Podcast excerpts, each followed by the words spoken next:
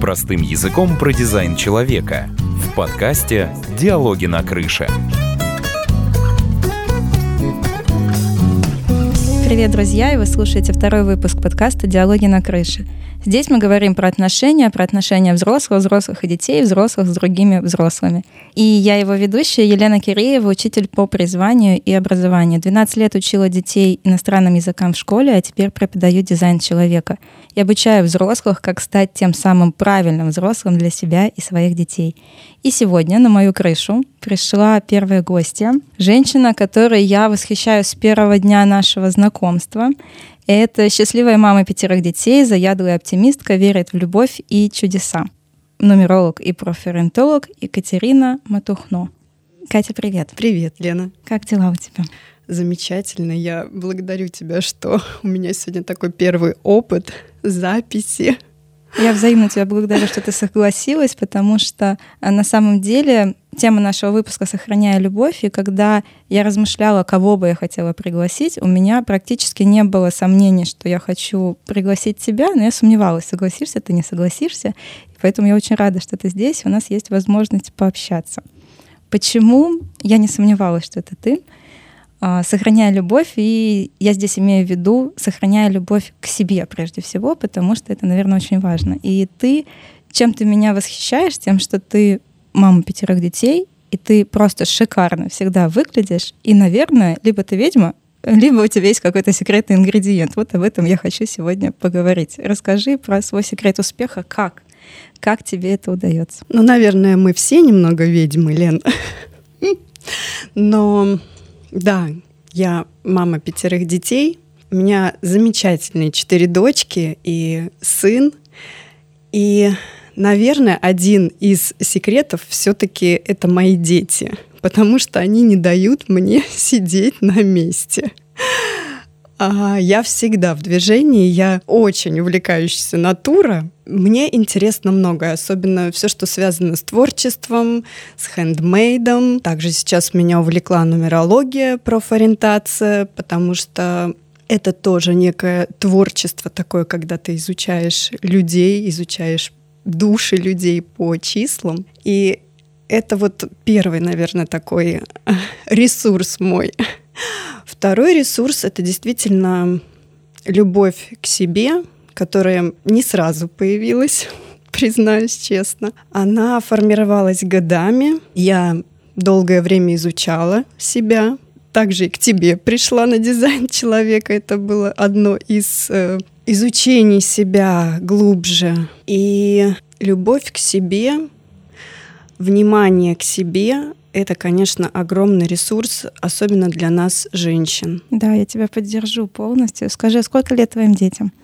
От старшего до младшего? А, старший вот-вот через месяц уже 16 лет. Далее идет 14 лет Неля. Ева старшая, Неля 14 лет. Ника 8 лет. Жанна 6. И Леон тоже вот скоро уже 4 годика исполнится. Леон, какое интересное имя.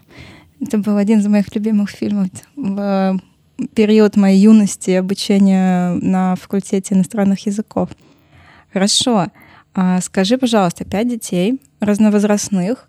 Тебе всегда удается находить это время на себя? Вот для тебя важно время только для себя? Безусловно, это еще один мой ресурс. Время только для себя. Я всегда стараюсь его находить. Это, ну, во-первых, как я и говорила, это вот э, разнообразное творчество. То есть, когда я могу что-то руками делать, например, у меня огромное увлечение это были броши из бисера, всякие чокеры из бисера. Потом это было даже вязание одно время. Ну, с детства меня бабушка этому учила, и поэтому в какой-то период я к нему возвращалась. Я вот крестиком люблю вышивать. Особенно, когда беременна была, я просто столько картин вышила. Это был период, когда я не делала ничего, я просто вышивала крестиком. Вот что-что, крестиком не умею.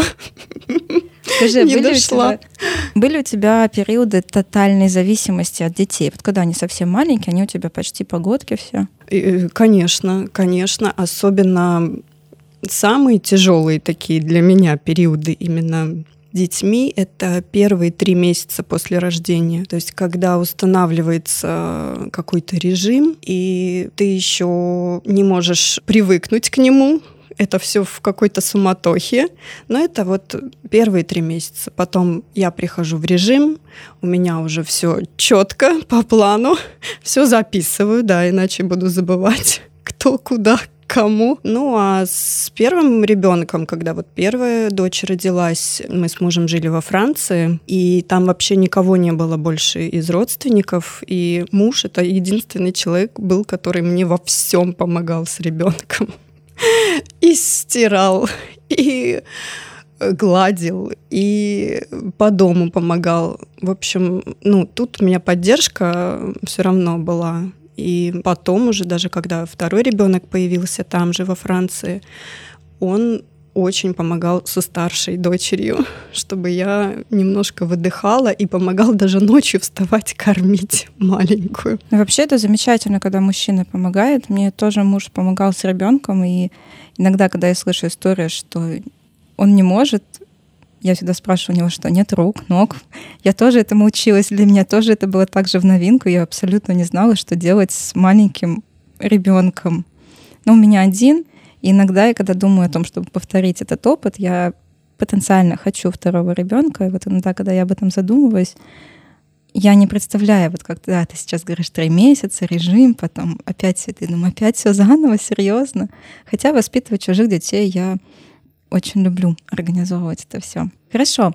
Расскажи немножечко о своей деятельности. Она у тебя такая тоже не совсем обычная, как и у меня, причем тоже две таких э, противоположности. Профориентация все-таки больше про науку, а нумерология что-то из э, другого знания. Расскажи, как ты к этому пришла, к тому, к другому, давно ли этим занимаешься? Нумерологией я занимаюсь э, чуть меньше года, но мне всегда было эзотерика, так скажем, да, интересно. Как я пришла к профориентации, это было года полтора назад. Как я и говорю, я очень увлекающийся человек. Я много что пробовала, смотрела, что по душе, что не по душе. Я также лингвист-переводчик, как и ты, по первой профессии. Я хотела спросить, когда ты рассказывала про Францию, парле вы франце?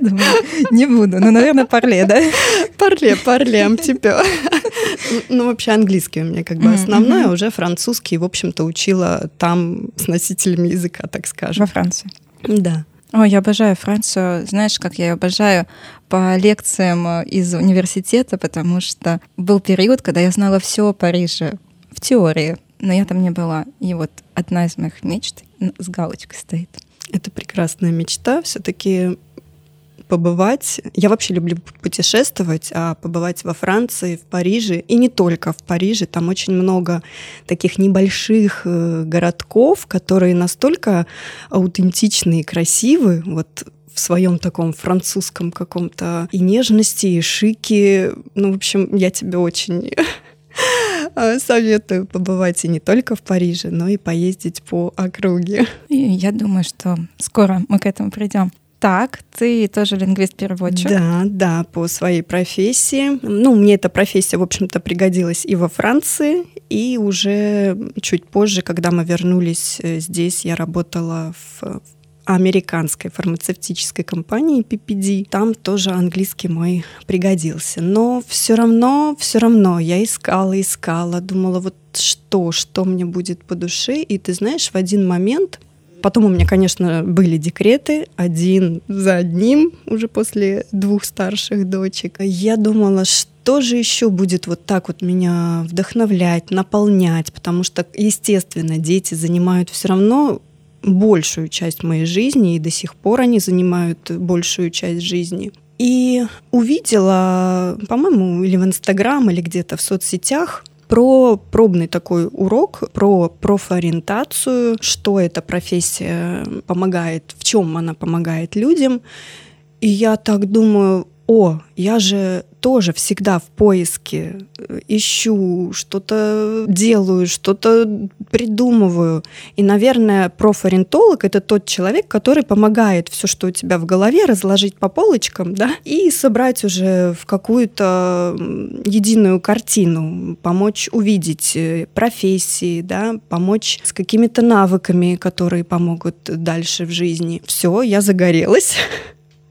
Я прошла курс, теперь я сертифицированный профориентолог. И через эту профессию я сама для себя прям нашла нумерологию.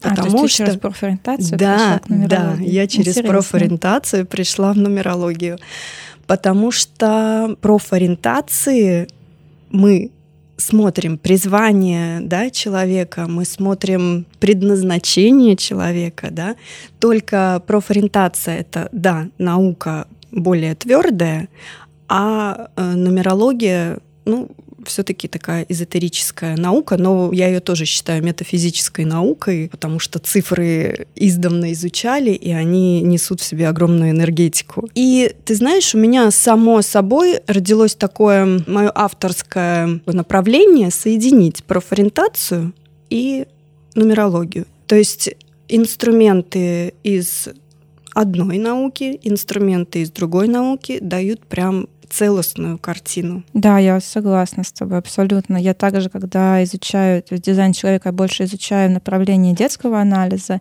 и семейного.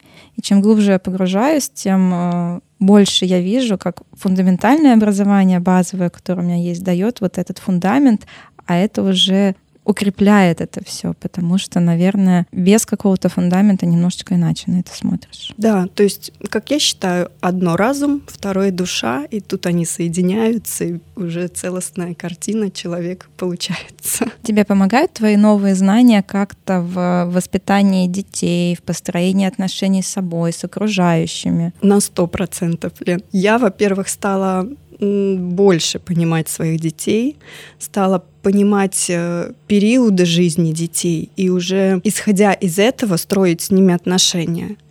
Потому что, признаюсь, вот когда начался переходный период у старшей дочери, у нас э, были кое-какие конфронтации с ней. То есть ни она, ни я не понимали, как находить общий язык.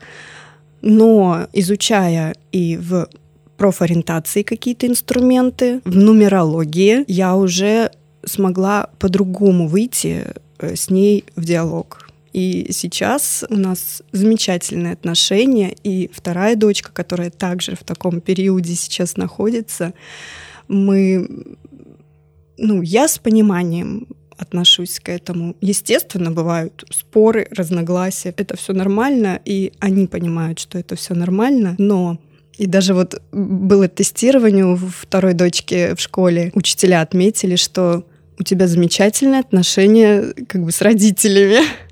И я вот считаю, что это, ну, все-таки огромная и моя заслуга, и этих знаний, которые у меня есть. Ну, даже если эти знания все равно твоя заслуга, сохранить любовь как раз-таки, да, то есть они помогают сохранять любовь. А скажи, пожалуйста, я знаю много случаев, и я сама не исключение, когда женщина идет в саморазвитие, какой-то период начинаются, где-то это помогает в отношениях с детьми, особенно что-то понять, а где-то это может создавать точки напряжения. Вот в отношениях личных скорее так как вы же были долго достаточно в браке, это помогло или где-то это создало вот эту точку твоего напряжения? Да, мы 15 лет были в браке, но вот уже пять месяцев назад развелись, но долго еще жили вместе. И сейчас, в общем-то, мы ну, продолжаем хорошо общаться.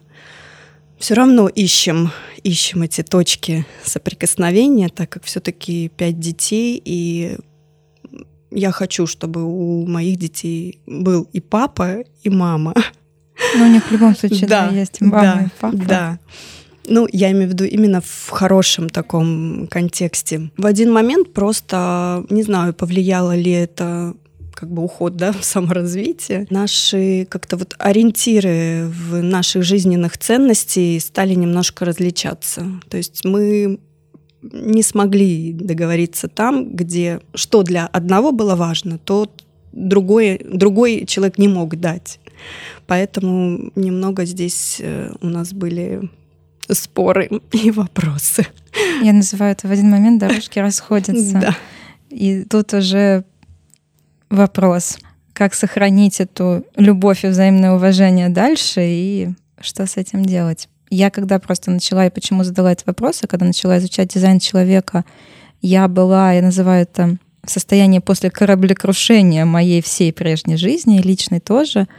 Мы как раз только-только развелись с мужем, и дизайн человека мне помогал собирать себя вот буквально по кусочкам. И одна из первых книг была как раз про любовь в дизайне человека — и там был человек, который пошел искать любовь и веру в высокие отношения на всю жизнь. И там была такая фраза, что вы ищете любовь вовне, а она на самом деле внутри вас. Найдите ее внутри. Я так сопротивлялась этой фразе, да что это такое, что это за любовь ко мне. Но я начала действительно пробовать выстраивать эти отношения с собой, чтобы понять, как дальше выстроить э, с кем-то.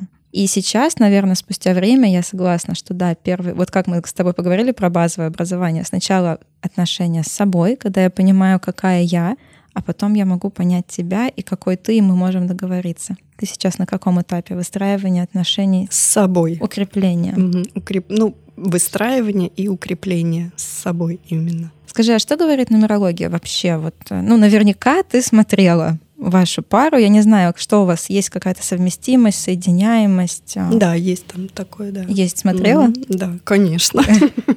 Я же первое, как изучаю, все сразу на себе, на семье, на близких. Я первая, помню, проверяю. Посмотрела себя, потом бывшего мужа, потом ребенка и начала это все совмещать. Что в нумерологии? Есть какое-то объяснение, почему люди вот жили вместе и расходимся? Почему? Разные причины, но Нумерология дает понимание, что мы можем делать не так, и это идет даже от прошлых воплощений, что можно перестроить сейчас, чтобы гармонизировать отношения.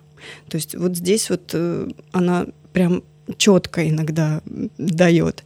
И когда смотрю совместимость по нескольким позициям, смотрится, где-то она показывает, что нужно доработать, показывает общий процент вообще совместимости, да, то есть когда хорошее, очень хорошее, когда где-то что-то не так, помогает вывести именно в гармонию. Но это при условии, если, конечно же, два человека, два партнера этого хотят сами. Да, я тебя прекрасно понимаю. То есть ну, нумерологии тоже нет такого, как, знаешь, все вы совместимы, вы лучшая пара, или все вы несовместимы, она просто дает подсказки.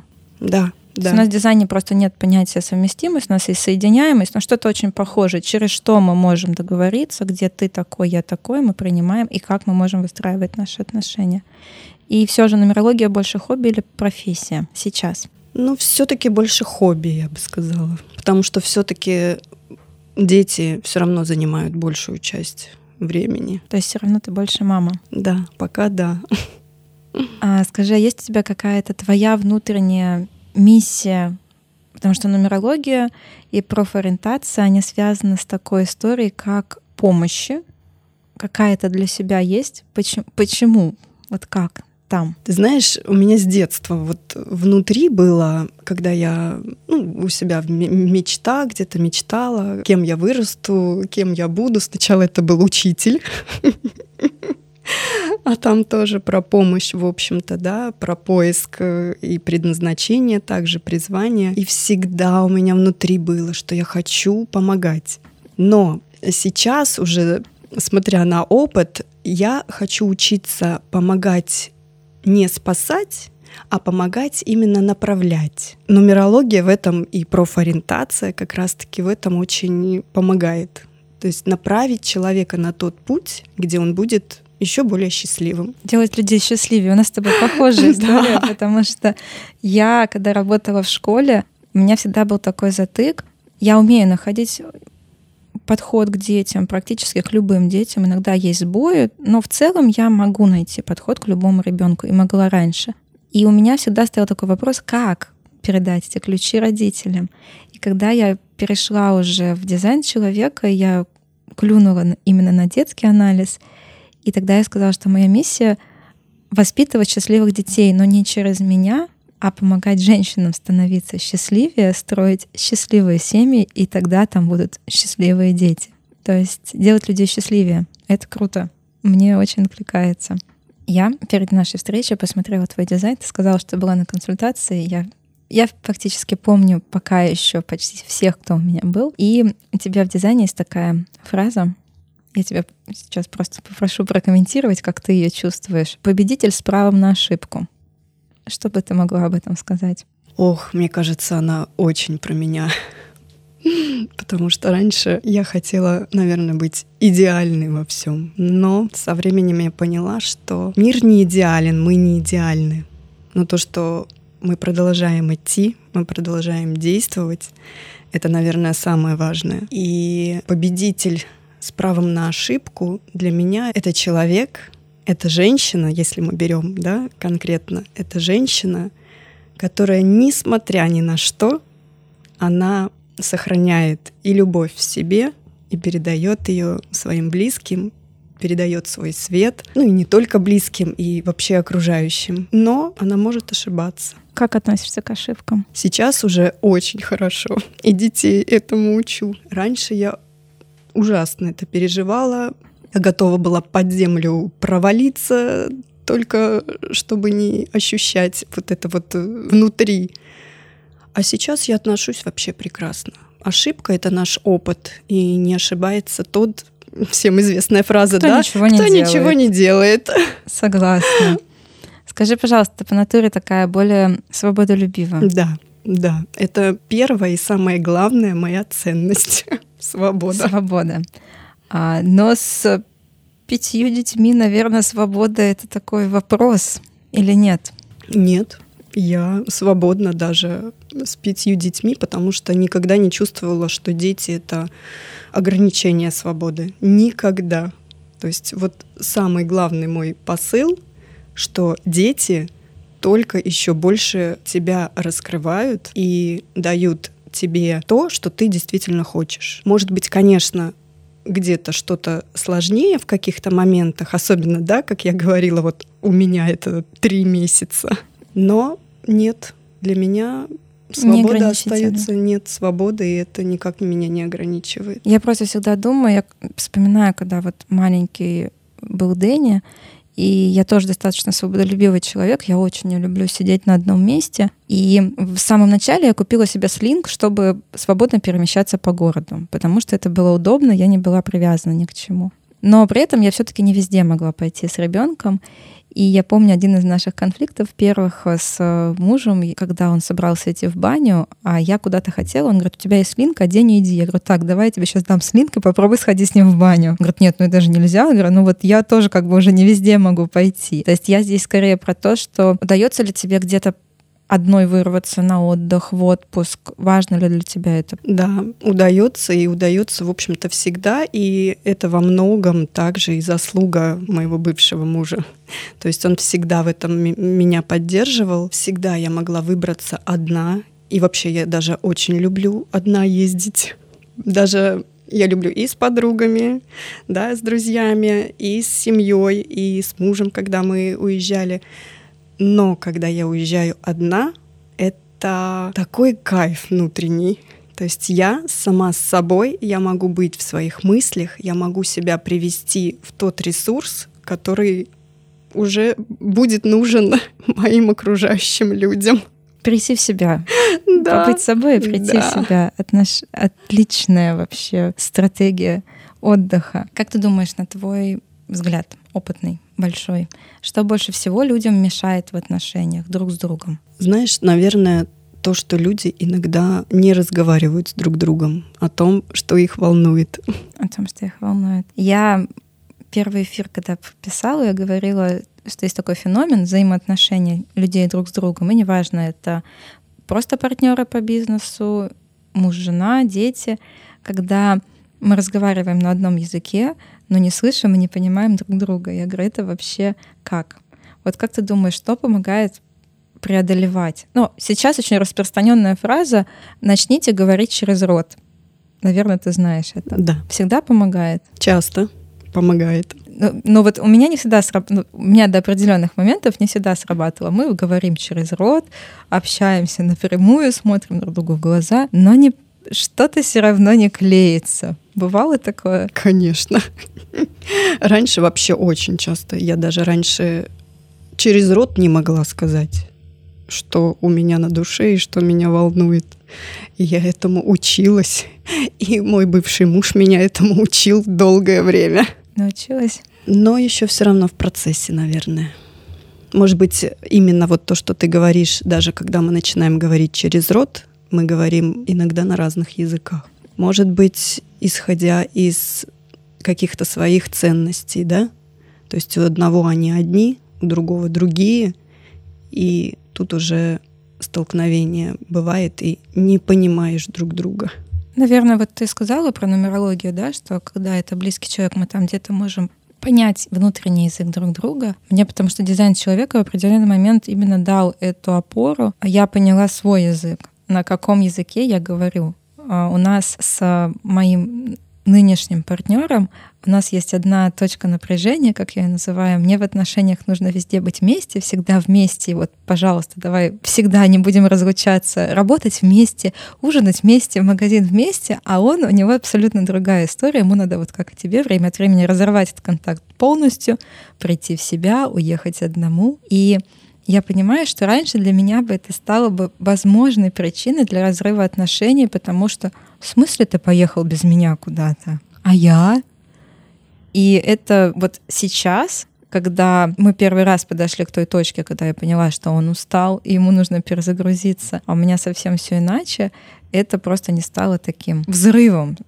Понимаешь, да, о чем я говорю? Да, да. Потому что у меня такая э, большая привязанность.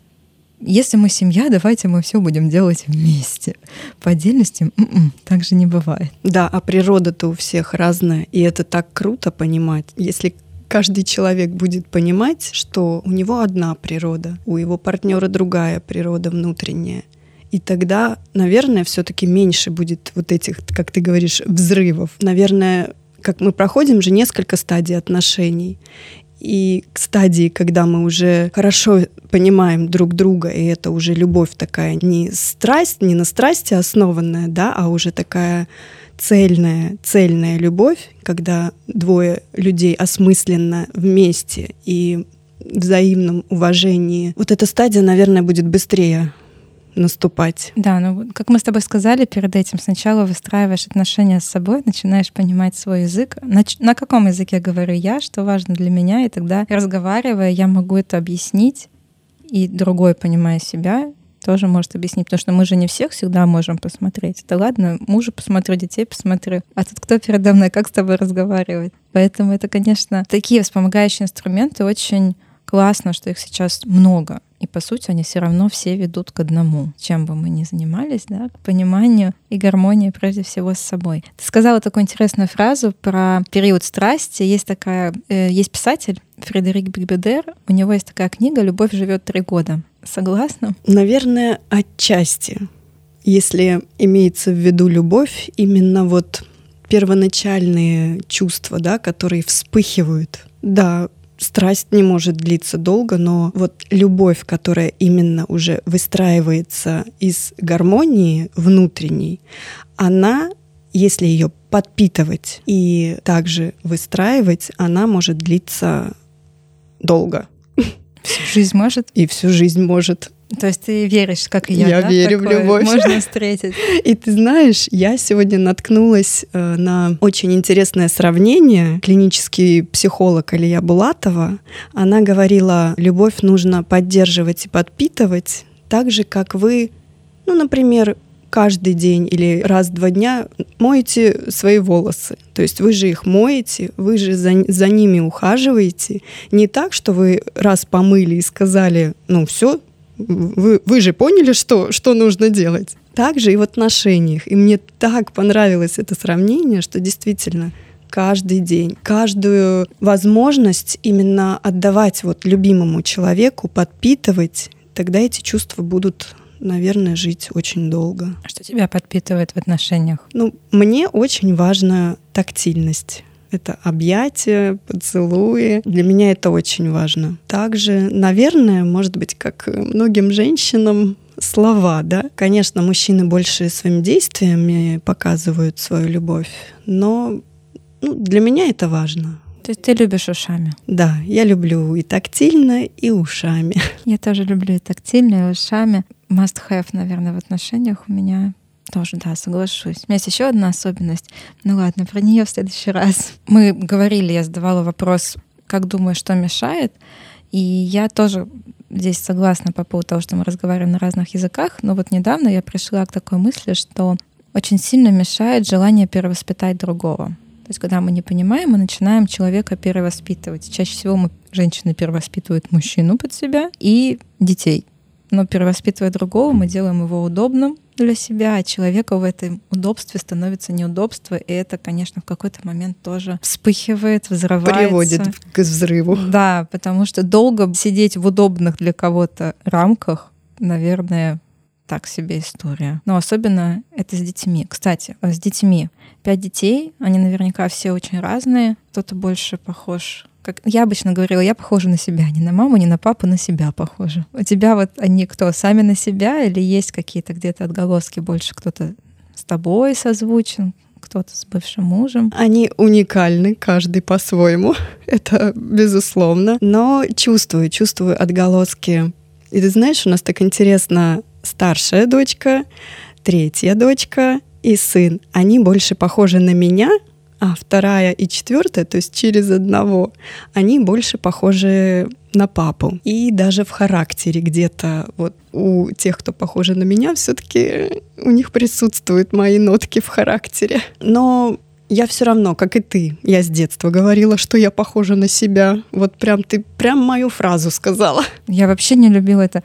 Ты на кого больше похожа, как на кого? На себя. Вот и на я на кого я могу быть похожа. Меня просто она всегда так удивляла. Я, я прям так же отвечала. И поэтому даже сейчас с детьми, да, где-то что-то прослеживается, но все равно они все разные. Даже вот моя мама всегда говорит, Кать, ну их пять. Один папа, одна мама. Но какие они разные. Ну да, и это нормально. Это очень классно, да. да. На самом деле на детях наблюдать это очень круто. Про разность поговорили, про разность характеров, да, то есть мы тоже встречаем в детях разные характеры. И у меня есть такой всегда вопрос с подковыркой. Вот мы говорим про то, что перед тем, как перейду к вопросу, задам тебе другой вопрос.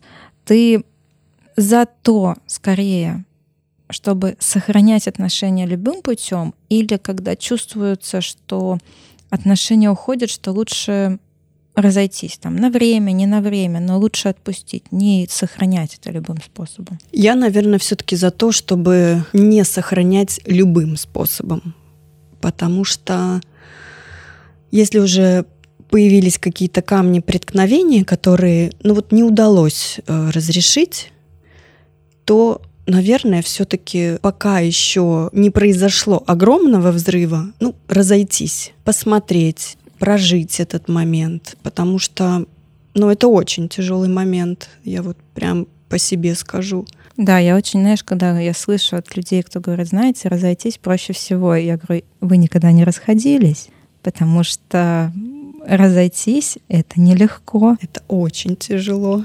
И в какие-то моменты я прям собирала себя и с помощью психолога, и с помощью нумерологии, которая меня тут также поддерживала, так скажем, да, эти знания. Но все-таки, наверное, это вот время, когда нужно подумать.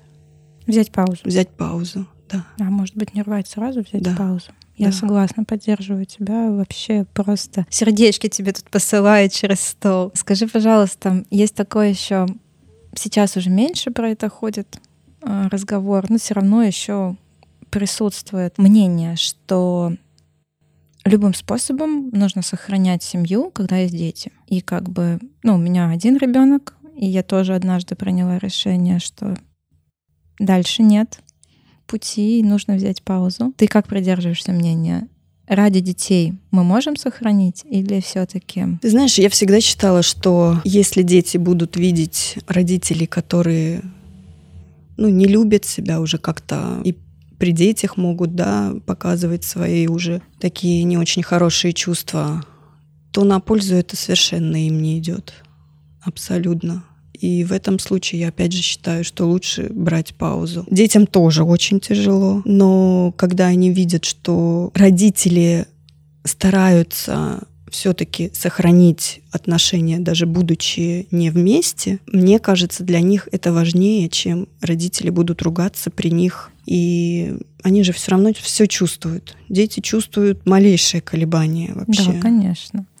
И, наверное, ну, это тоже заезженная фраза, да, счастливая мама, счастливая мама, счастливый папа лучше, чем несчастливы да. все вместе, да, когда да. устали. Да, и пауза это всегда, на мой взгляд, тоже очень хороший момент. Ну что, а теперь у меня есть такая любимая рубрика, она называется «Блиц-опрос». Мы поговорили про разные варианты сохранения себя, сохранения себя в отношениях с детьми. Теперь Блиц. Блиц — это три коротких вопроса и три относительно коротких ответа. Готова? Поехали. Да. Ты легко прощаешь ошибки? Не всегда. Смогла бы ради сохранения отношений отказаться от заветной мечты? Нет. Как думаешь, существует ли любовь один раз и на всю жизнь? Да. Спасибо, Катя. И я благодарю тебя за эту беседу, за это время, за то, что поделилась своим опытом, своим отношением к построению отношений с собой, с детьми, с, в семье. Это было очень интересно, очень ценно, и я надеюсь, что тебе тоже понравилось. Лен, мне очень понравилось. Я, я безумно тебе благодарна за этот мой опыт, потому что действительно где-то в глубине души, в моих мечтах я очень хотела его осуществить. Записать подкаст? Да. О, я люблю исполнять чужие мечты. Спасибо тебе огромное. И тебе. Друзья, если у вас есть интересная история, вы хотите поделиться личным или профессиональным опытом, приходите в гости на мою крышу, поговорим про важное в отношениях с собой и окружающими. Присылайте заявки мне в личное сообщение или пишите на почту. Все ссылки на мои социальные сети есть в описании подкаста. Если вы хотите ближе познакомиться с Екатериной Матухной и узнать про ее услуги, чем она занимается, подписывайтесь на ее социальные сети, они тоже будут в описании подкаста. Итак, вы слушали подкаст «Диалоги на крыше». С вами была Елена Киреева и прекрасная гостья, нумеролог и профориентолог Екатерина Матухно. До встречи на крыше. Мне интересно вообще, как тебе пришла идея подкастов? Подкастов? Да. Слушай, это был 2020 год, я сидела одна дома в заперти, и единственные люди, с кем я общалась, это были мои подружки по Зуму. Одна из которых была в Париже, другая в Канаде. Ух ты. Третья была здесь, в Смоленске, ну, там, на другой улице. Я, кроме своего ребенка, почти никого не видела. Работа у меня была тоже онлайн. И это был такой период, когда я начала слушать подкасты. Думаю, о, как классно. Это же можно делиться своими мыслями, общаться. Можно вот так на расстоянии с людьми пообщаться. Я начала искать студию. Я сейчас как раз ВКонтакте пишу эту историю, как вообще это все развивалось. Ну, так вот это вылилось в подкаст. Супер. И вот это название «Диалоги на крыше», оно еще тогда родилось, а в этот раз я думаю, так, оно не оно. Ну, оставим диалоги на крыше, дальше Оно посмотрим. очень круто звучит. Спасибо. Простым языком про дизайн человека в подкасте «Диалоги на крыше».